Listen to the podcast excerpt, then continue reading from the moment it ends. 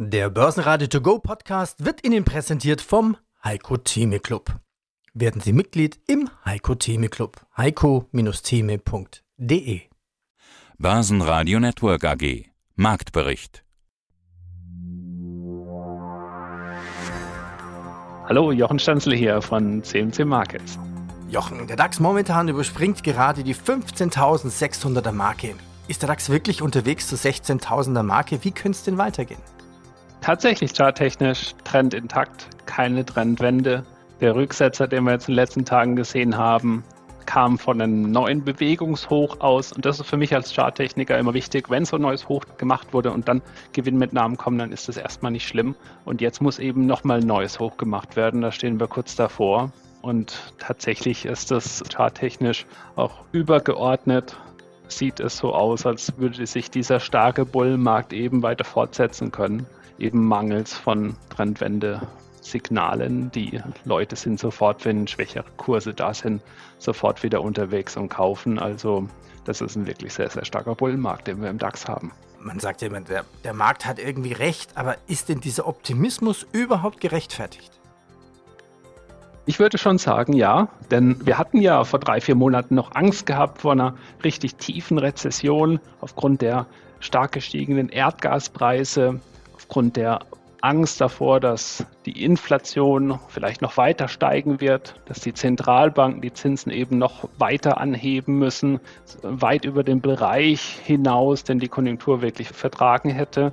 Die Gefahr ist ja irgendwo gebannt. Die Inflation ist nicht mehr so hoch, die Erdgaspreise sind in den Keller gerutscht, die sind extrem günstig. Ich hatte jetzt vor kurzem ein Schreiben bekommen von meinem Stromanbieter, der mich darüber aufgeklärt hat, dass aufgrund der Strompreisbremse der Regierung mein monatlicher Abschlag jetzt um ein Euro nach unten korrigiert wird. Das zeigt ja eigentlich schon, dass das schon fast das Schreiben, die Kosten von dem Schreiben nicht kompensiert. Zeigt aber, dass sich die Situation bei den Energiepreisen eben auch schon wieder normalisiert hat mittlerweile. Nicht nur wegen der Strompreisbremse der Regierung, sondern aufgrund der Marktbedingungen. Die sind deutlich runtergegangen. Das dürfte sich eben auch aufgrund von Basiseffekten der Inflation zeigen und dann eben den Zentralbanken auch ermöglichen, wieder ein bisschen entspannter zu werden. Und das ist eben das Umfeld für Aktien. Das sieht man eben auch in den Kursen. Aus dem Börsenradio Studio A meldet sich heute Peter Heinrich. Sie hören auch meinen Kollegen Andreas Groß. Hier die Schlusskurse im DAX plus 0,2% bei 15.533 Punkte. MDAX plus 1,3 bei 29.027 Zählern. Die Wall Street bleibt unter Druck.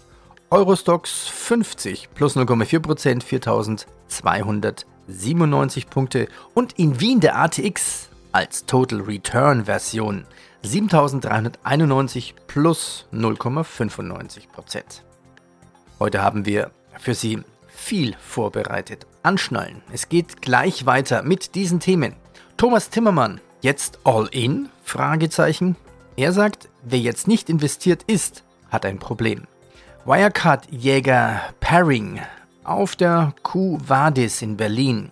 Er sagt, jeder Betrug beginnt mit einer kleinen Lüge, aber die Zahlen lügen nie. Chefwechsel bei Bayer, neue Strategie und neue Impulse für die Aktie. Was macht der Roaring Rabbit, Herr Wormuth? Tauwetter in China? Circular Economy mit Sina Zach. Sie sagt, die Kreislaufwirtschaft steckt noch in den Kinderschuhen. Das Potenzial ist groß. Nachhaltigkeit als Geschäftsmodell. KWS Saat und Alterso CO Kirsch. Er sagt, unsere Bilanz ist blitzsauber. Mein Name ist Thomas Timmermann, ich bin CEO bei Timinvest und dort für den Timinvest Europa Plus Fonds zuständig. Der DAX übersprang am Donnerstag die 15.600 Punkte Marke. Ja, und ist Richtung 16.000 Punkte unterwegs. Charttechnisch, auch übergeordnet, sieht es ja so aus, als würde sich dieser starke Bullenmarkt weiter fortsetzen können. Ja, ist es denn wirklich ein starker Bullenmarkt, den wir hier im DAX haben? Oder haben wir auch andere Meinungen? Also ich habe immer wieder Interviewgäste, die skeptisch sind und die es eher als Bärenfalle sehen. Ja, das ist eine sehr, sehr glücklich aus Sicht der Aktionäre und aus meiner Sicht eine sehr, sehr glückliche Lage im Moment am Markt, weil er wesentlich besser läuft, als wir es uns hätten erhoffen können. Das Grundproblem ist natürlich, dass viele Marktteilnehmer mit einer Rezession rechnen durch die steigenden Zinsen, die wir ja in den nächsten Monaten und Wochen noch bekommen werden. Und äh, diese Rezession wird ja immer weiter abgesagt. Es kommen eigentlich immer wieder gute Unternehmenszahlen und überraschend robuste Wirtschaftszahlen. Also wir hatten ja zum Beispiel gerade erst die Arbeitsmarktzahlen letzte Woche in den USA absoluter Tiefstand der Arbeitslosigkeit, quasi gar keine Arbeitslosigkeit. 53 Jahre hat es nicht mehr gegeben. Und die US-Einzelhandelsumsätze, die waren auf einem Zwei-Jahres-Hoch. Also die Wirtschaft ist wesentlich stärker. Und das ist wahrscheinlich auch der Grund, warum die Aktienmärkte letztendlich nicht diesem Rezessionstrend folgen, nach unten und schön konsolidieren, damit jeder wieder einsteigen kann, sondern einfach flott weiter nach oben gehen.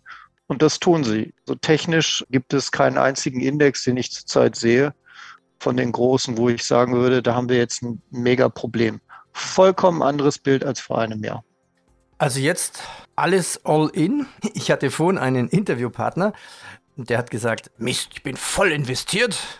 Ich habe gar kein Geld mehr. Ich würde gern weiter in den Markt. Ist der Markt nicht überkauft?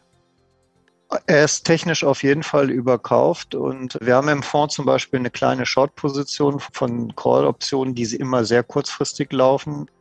So, die haben wir so gestartet ab einem DAX-Niveau von 15.000, jede Woche weitergerollt. Und wir hatten keine Chance, die auch nur einmal mit Gewinn zu schließen. Wir mussten immer weiterrollen, weiterrollen, weiterrollen. Das geht jetzt schon seit Wochen so. Also der Markt drückt einfach nach oben, da kommt einfach keine Konsolidierung. Der Markt war ja schon nach diesem Sprung über die 15.000 Punktelinie total überkauft. Und jeder hat damit gerechnet, dass er jetzt zumindest mal seitwärts geht. Aber er tut noch nicht mal diesen Gefallen. Er geht seitwärts hoch und das jetzt mit abnehmendem Tempo. Aber die bullischen Kräfte sind unglaublich stark. Und ich finde, letztendlich darf man sich dagegen nicht stellen, weil Performance, die man jetzt verpasst hat in den ersten sechs Wochen dieses Jahres, wie will man die denn bitte wieder reinholen, wenn der DAX jetzt nicht konsolidiert bis auf 10.000 Punkte? Also wir haben ja im Moment innerhalb kürzester Zeit 11 Prozent im DAX gemacht, fast 13 Prozent im Eurostox 50 und über 9 Prozent im Stock 600. Das ist eine Wahnsinns-Performance und es gibt gar keinen Grund, warum das nicht weitergehen kann.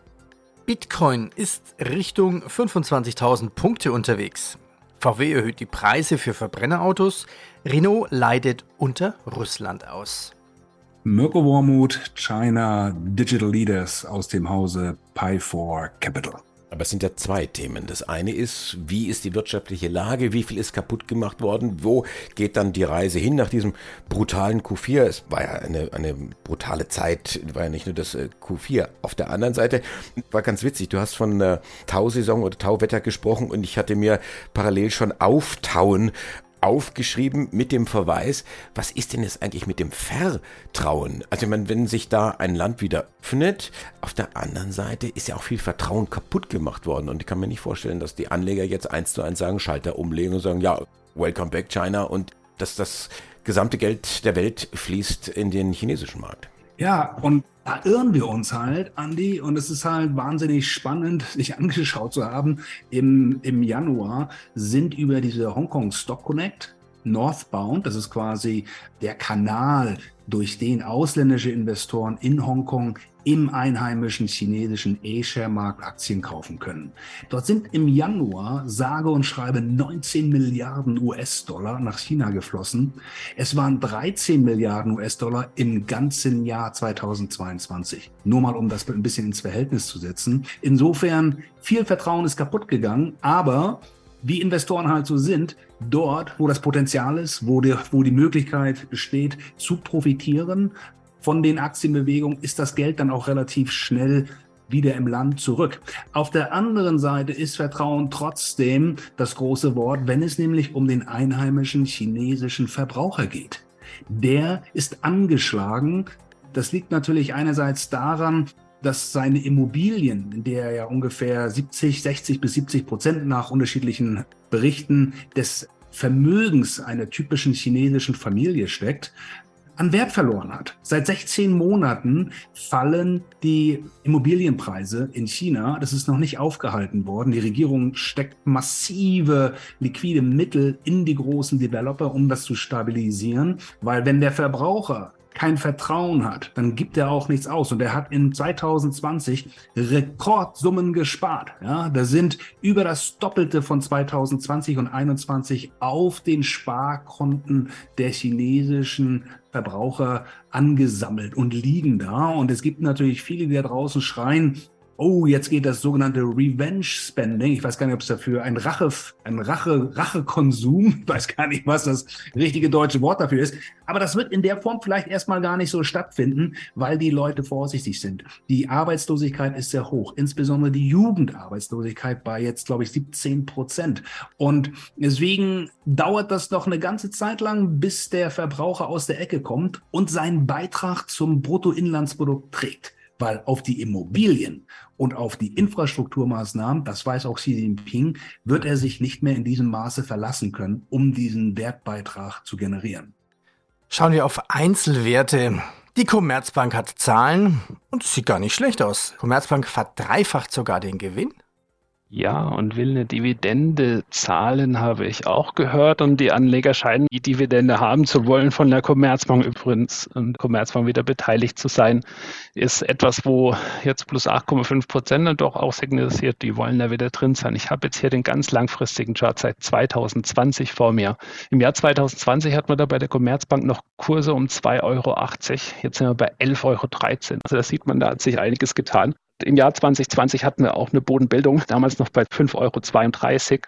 Und das, was wir jetzt haben, ist ein intakter Aufwärtstrend nach Bestätigung, also nach Aktivierung dieses Bodens, dann Bestätigung dieses Bodens zum Jahreswechsel 2021, 2022. Und was die Aktie jetzt seither tut, in diesem Jahr 2023, ist einfach höhere Hochs zu machen. Es lässt sich ein mögliches Kursziel nach oben als nächstes ableiten von 11,90 Euro. Solange wir über den 9,38 bleiben, ein Rutsch darunter können wir noch die 8-Euro-Marke testen lassen, also ein Rutsch unter 9,38. Auf der anderen Seite sollte jetzt ein Monatsschlusskurs zustande kommen über 11,90, dann wäre nach oben 15,97 Euro möglich. Das wäre ein weiteres Kursziel, das ableitbar wäre aus dem Jahr 2020. Also sieht ziemlich stark aus, die Commerzbank-Aktie. Ja, herzlich willkommen. Danke für die liebe Vorstellung.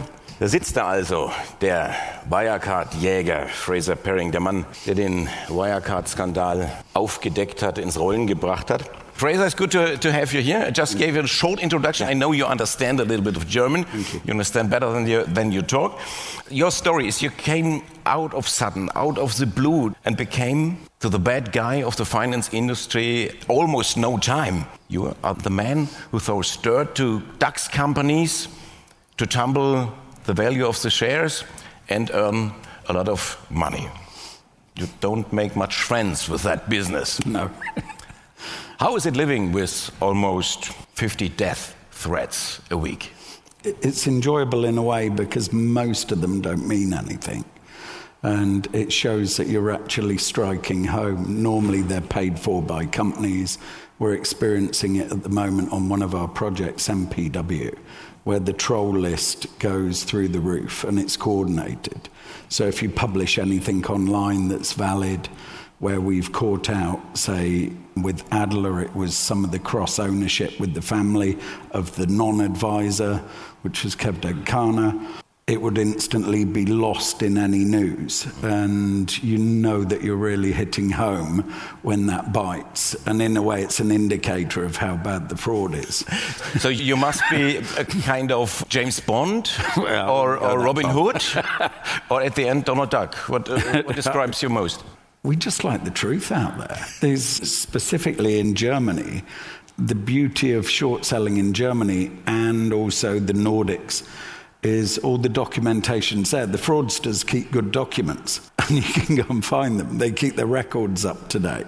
Really? And literally on Adler, apart from our time and legal fees and advisors, the real cost was about 35 euros to go and find all the documents that everyone else could have found themselves. It's crazy, really. I was mentioning in the beginning that fraud or, well, bookkeeping with a lot of fantasy seems to be widespread in the industry, maybe in, in Germany. Um, can you fix that on any uh, figures? Germany's easy, only easier because of the records, but across uh, globally, it's about 2% of companies are fraudulent, but it's the degree of fraud. Some is exaggerated or, shall we say, accounting gymnastics, where you know, what they're making and the reality are two different things. But what is the difference, or where is the line between counting gymnastics and fraud? Gymnastics, you could even argue, is the future looking statements versus the reality of what they've done. Every single fraud that we've come across, it started off with gymnastics and they've seen the effect of their share price and they start buying into it. And people don't question it. And then the next quarter, I think it's a temptation to succeed that then becomes well, if we bring forward this revenue and we lie about this a little bit, that's fine, but then the lies have to roll and it gets bigger and bigger. And the, the beauty of Adler was it had got to that point where when we exposed it, it effectively cut itself off from finance, proving our point because it had just laden itself with too much debt. But normally it's a small lie, and within year four or five of the lie, it's a snowball of fraud. Die Lufthansa verringert wegen anhaltenden Personalmangels ihr Flugangebot im Sommer deutlich. Die Kernmarke Lufthansa streicht rund 34.000 Flüge oder 10% des Angebotes am Drehkreuz Frankfurt und München. Ja, guten Morgen. Mein Name ist Eva Kienle. Ich bin im Vorstand der KWS Saat SE und Co. KG aus Einbeck in Niedersachsen, verantwortlich für Finanzen, Controlling, Recht und das globale Shared Service Center und freue mich heute mit Ihnen über das Thema Nachhaltigkeit zu sprechen. Und aus dem Börsenradiostudio meldet sich Sebastian Leben und ich freue mich auch sehr, dass Sie heute bei uns mit dabei sind, dass ich KWS Saat für den Nachhaltigkeitspodcast gewinnen konnte, denn das Thema ist bei Ihnen ja nicht neu, ganz und gar nicht. Frau Kienle, KWS steht für Saatgut und zwar seit 1856. Ich nehme an, dass auch damals Nachhaltigkeit schon ein wichtiges Thema war, nur eben irgendwie anders verpackt. Vermutlich hat man da nicht so sehr drüber diskutiert wie heute. Gehen wir vielleicht mal von der Saatgutseite ran. Welche Rolle spielt Saatgut überhaupt für Nachhaltigkeit? Ja, sehr gut, haben Sie genau richtig erkannt. Nachhaltigkeit war schon immer Kern unseres Geschäftsmodells. Und in der wirklich, weil Sie haben es erwähnt, 165-jährigen Geschichte war das Saatgut schon immer Ausgangspunkt, um im Ackerbau klare Verbesserungen in der Erzeugung von mehr Nahrungsmitteln auf weniger Fläche und mit reduziertem Einsatz von Ressourcen und anderen Inputfaktoren zu erreichen. Es musste schon immer und es wird auch weiterhin die entsprechende Produktion von landwirtschaftlichen Produkten regional erfolgen, eben auch um entsprechende Versorgungssicherheit zu gewährleisten. Und das war also schon immer ein Thema, eine Gleichung zu sagen, wie schaffe ich es, eine Pflanze herzustellen, die den entsprechenden Anbaubedingungen in der jeweiligen Gegend genügt. Das heißt, das ist ein Thema, wenn man es schafft, das eben 165 Jahre lang zu tun, dann hat man genug Expertise und Kenntnis, so viel Pflanzen produziert und gezüchtet zu haben, die eben genau dieses hohe Maß an Nachhaltigkeit erreicht haben. Und auf eben dieser Position haben wir die letzten Jahre unsere Position als Saatgutspezialist auch aufgebaut, gefestigt und gehalten. Und da werden wir auch genau unsere Nachhaltigkeitsambitionen drauf aufsetzen. Zumal die Herausforderungen ja wahrscheinlich ähnlich gewesen sein dürfen. Also Schädlinge gab es mit Sicherheit schon vor 150, 160 Jahren. Wetter sowieso? Oder hat sich, haben sich die Herausforderungen im Laufe der Zeit verändert? Also für uns, was dazugekommen ist, ist natürlich das ganze Thema der wir, ökologische Fußabdruck, also das Thema Industrialisierung im Produkt selber. Und wir sagen auch in unserer Nachhaltigkeitsambition, dass wir zwei Kategorien haben im Bereich des, des sogenannten Produktes selber, also unserem Kernmodell. Da, wie Sie sagen, waren wir schon immer nachhaltig, eben über Minimierung, Ressourceneinsatz, Erhaltung und Steigerung der Biodiversität, also der Sortenvielfalt und eben das Thema Sicherstellen einer weltweiten Nahrung. Was eben dazu gekommen ist in den letzten Jahren, sind die dringenden Bedürfnisse einmal der Verbesserung des ökologischen Fußabdrucks. Das ist ja für alle Unternehmen jetzt wirklich ganz oben auf der Agenda. Also Stichwort CO2, aber auch das Thema soziales Engagement und ja, ich sag mal, die soziale Agenda aus dem Kontext der Nachhaltigkeitstrilogie heraus. Wir haben ein Sonderthema. Selten sind die Tränen so stark und das Jammern so laut, wenn jemand den DAX verlässt. Linde verlässt den DAX. Schade. Das war doch mal wirklich ein, ein echtes Schwergewicht. Absolut. Riesenschwergewicht. Und der DAX, für den DAX ist es auch ein, auch ein großer Verlust. Ne? Also wir, Linde hatte fast zehn Prozent Gewicht im Index oder hat es noch. Das wird dann am 27. Februar zu den Schlusskursen Geschichte sein. Morgen am 7. Februar wird ja der Nachfolger bekannt gegeben. Es gibt relativ klare Spekulationen, dass es die Commerzbank werden wird. Aber die Commerzbank, wenn sie dann reinkommt in den Index, die wird nur ein Prozent Gewicht haben und nicht zehn Prozent. Das heißt, an diesem Umschichtungstag am 27. werden alle, ja. Bitte? Gott, Gott sei Dank nur ein Prozent. Das will ich nicht weiter kommentieren nach meiner 30-jährigen Zeit bei der Commerzbank. Eine super Bank, aber anyhow, ein Prozent Gewicht äh, und äh, deswegen werden die anderen Werte halt alle gekauft werden. Und die Marktkapitalisierung insgesamt im, im DAX sinkt auch dadurch, dass dieser, dieser große Wert rausgeht. Es geht nämlich von 1,35 Billionen runter auf 1,2 ungefähr. Und das KGV sinkt auch, weil der potenzielle Nachfolger hat ein niedrigeres KGV, deswegen sinkt das Gesamt-KGV vom DAX zum Beispiel vom Niveau so 12,5 runter auf 11. Und das sind schon massive Änderungen, die da passieren. Und Linde war ja ein sehr hochqualitativer Wert, super Chartverlauf, wer sich das nochmal anschauen will, auch die letzten Jahre durch die Krise hindurch wenig volatil und ein solider Wachstumswert. Also aus Sicht des DAX ist es wirklich schade. Ja, hallo, mein Name ist David Hartmann und ich bin Produktmanager bei der Bank von Topel Europe AG und dort zuständig für die Emission und den Vertrieb von Anlagezertifikaten an Selbstentscheider in den Märkten Deutschland und Österreich. Und ich bin Andi Groß vom Börsenradio. Wir sprechen heute über Bayer. Bayer, ja, was soll man sagen, ein globaler Player der Chemieindustrie, der Pharmaindustrie, mit eigenem Fußballverein sogar. Aber äh, sagt man Bayer, sagt man auch gleichzeitig Monsanto. Und sagt man Monsanto, meint man auch Roundup und Glyphosat. Und das ist ja relativ teuer, weil höchstwahrscheinlich krebserregend. Ja, dahinter steht ja der noch CEO Baumann. Würdest du ad hoc sagen, ist ein schlechtes Geschäft für Bayer gewesen? Ja, also erstens natürlich rein finanziell äh, unheimlich teuer und äh, klar, wenn man sich das vor Augen führt, komplette Konzern ist heute nicht mehr das wert, was einen eigentlich die komplette Übernahme damals gekostet hat. Selbstverständlich, was man ja schwer finanziell noch messen kann, ist auch der komplette Reputationsschaden. Also äh, ist natürlich eigentlich auch Monsanto und Roundup eigentlich auch äh, eine Geschichte, mit der heute eigentlich keiner mehr in Verbindung gebracht werden möchte dementsprechend ist auch die Sache nicht nur finanziell jetzt als Fehlentscheidung zu werten, sondern eben auch was äh, der Reputation des Unternehmens hat es doch, denke ich, dann auf lange Frist eher geschadet. Dann stellt man sich ja fast die Frage, warum es so lange gedauert hat, bis das eintritt, was jetzt eingetreten ist oder wird erst Mitte des Jahres dann tatsächlich gültig. Also CEO äh, Baumann geht und William Anderson kommt. Was ist jetzt hier die Story? Bad Cop geht, Good Cop kommt? Oder hätte ich sagen sollen, äh, Good Crop kommt? Äh, okay, blödes Wortspiel.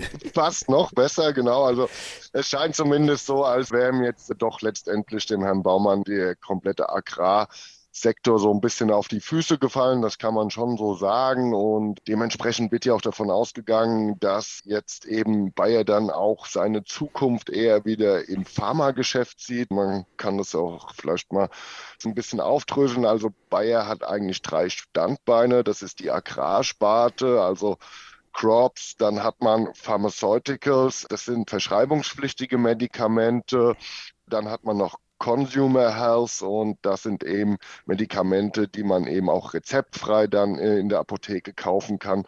Und es wird jetzt auch davon ausgegangen, dass jetzt mit dem neuen CEO eben vor allem die Pharmasparten, die beiden wieder deutlich gepusht werden sollen, dass man sich da wieder auf das Kerngeschäft fokussieren möchte. Und ehrlich gesagt, wenn man so ein bisschen an Bayern denkt, äh, dann kann man das auch so ein bisschen auch so werten, zurück zu den Wurzeln. Äh, denn wenn ich an Bayer denke, das erste Produkt, das mir einfällt, ist wirklich Aspirin. Nächste Aktie Airbus erhöht auch die Dividende. Gute Zahlen, Dividende Anstieg von 1,50 auf 1,80. Und äh, plus 3,3 Prozent in der Aktie, das ist ein neues Hoch in der Aktie. Ist kein neues Allzeithoch, aber es ist ein neues Bewegungshoch und ein neues Bewegungshoch in dem aktuellen Aufwärtstrend. Und der Aufwärtstrend, der läuft schon seit dem 13. Oktober 2022. Da ist sie nämlich über 95,16 Uhr gegangen und klappert jetzt alle Kursziele nach oben ab. Das letzte war bei 117,79, das haben wir jetzt überstiegen. Und sollte man da drüber bleiben, wären 131,78 Euro nach oben möglich. Also da stehen wir kurz vor der vollen Auffächerung, würde ich jetzt als Charttechniker so formulieren, gegenüber des Bodens vom Oktober letztes Jahr. Bei 131,78 könnten dann, sollte es erreicht werden, ja, Gewinnmitnahmen kommen und dann wird sich entscheiden, ob die Aktie dann nochmal Neuschwung holt oder möglicherweise obere Trendwendemuster ausbildet. Das muss man dann beobachten, aber im Moment höheres Hoch, Aufwärtstrend intakt, Rallye intakt bei Airbus. Cisco-Aktien legen an der Nasdaq gegen den Trend knapp 0,6% zu. Mehr Umsatz, aber der Gewinn sank trotzdem unter dem Strich um 7% auf 2,8 Milliarden Dollar.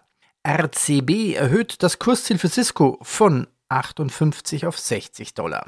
Ja, und die Tech-Konzerne erhöhen den Ausblick nach der Berichtssaison. Ja, mein Name ist Wolfgang Kirsch.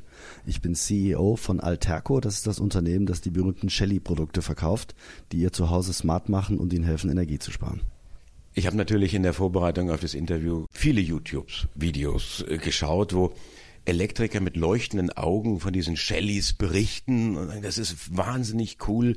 Sie sind so groß wie eine Zigarettenschachtel etwa, passen in Unterputzsteckdosen, haben fürchterlich grelle Farben, blau und grün und, und, und rot. Was hat jetzt der Laie von den Shellys? Wie mache ich mein Haus, mein Home smart? Also zunächst mal sind die Produkte viel kleiner als eine Zigarettenschachtel, sonst würden sie nämlich nicht in die Schalterdose passen. Also was, was damit passiert mit den Standard-Chellys, das sind unsere meistverkauften Produkte, das sind Produkte, die wir Retrofit nennen. Das heißt, Sie können damit ein bestehendes Haus oder Apartment, ein altes Haus oder Apartment smart machen, müssen nicht neue Kabel legen und dann damit einen großen Aufwand betreiben.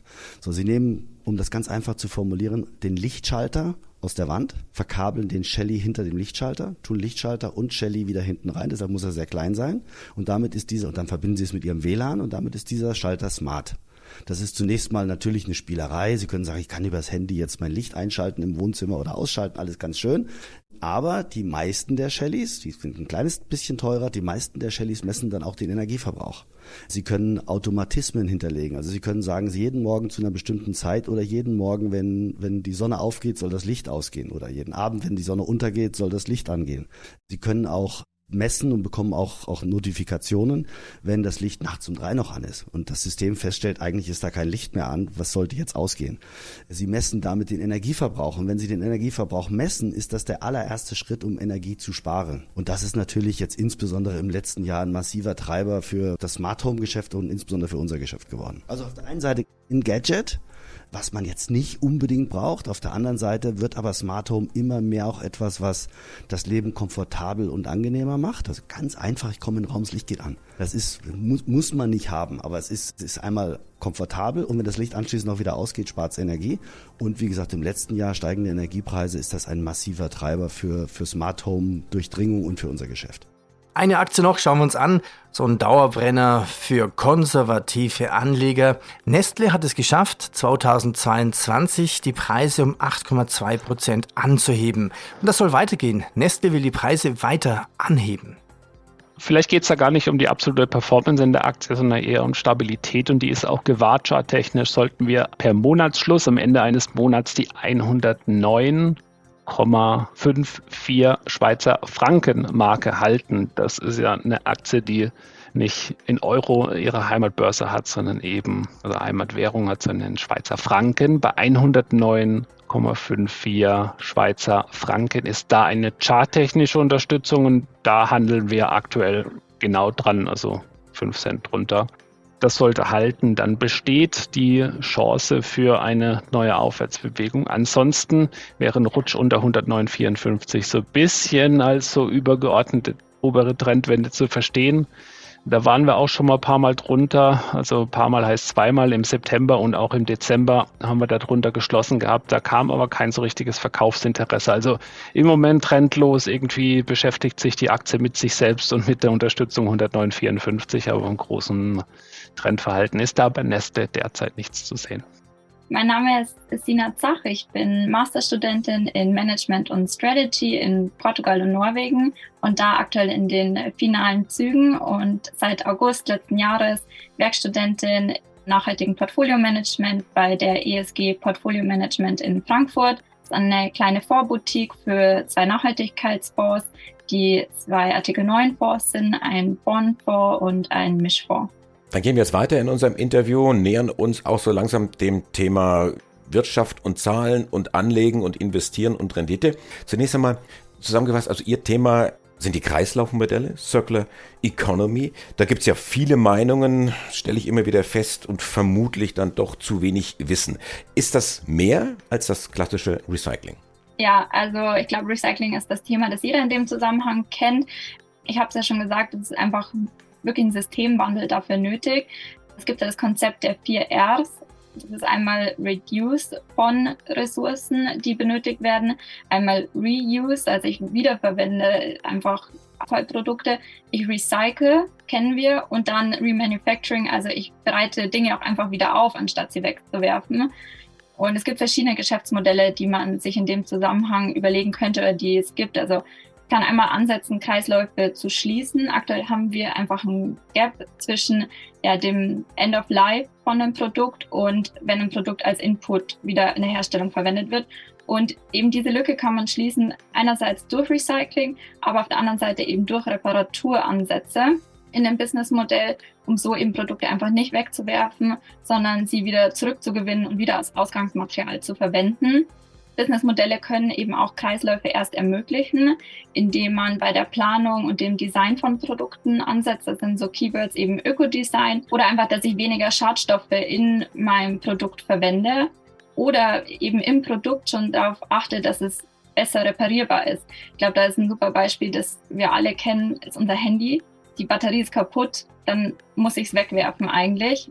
Und das ist überhaupt nicht circular. Es gibt auch da sogar ein Handy in dem Zusammenhang, das schon entwickelt wurde, in dem ich dann selbst meine Batterie wechseln könnte oder jedes Teil, das kaputt geht. Und das ist ein Modell, das ist wirklich circular. Aber ist natürlich dann am Ende kein iPhone. Jeder möchte sein iPhone haben. Das ist eben ein Riesenproblem. Man kann auf der anderen Seite auch Kreisläufe verlängern.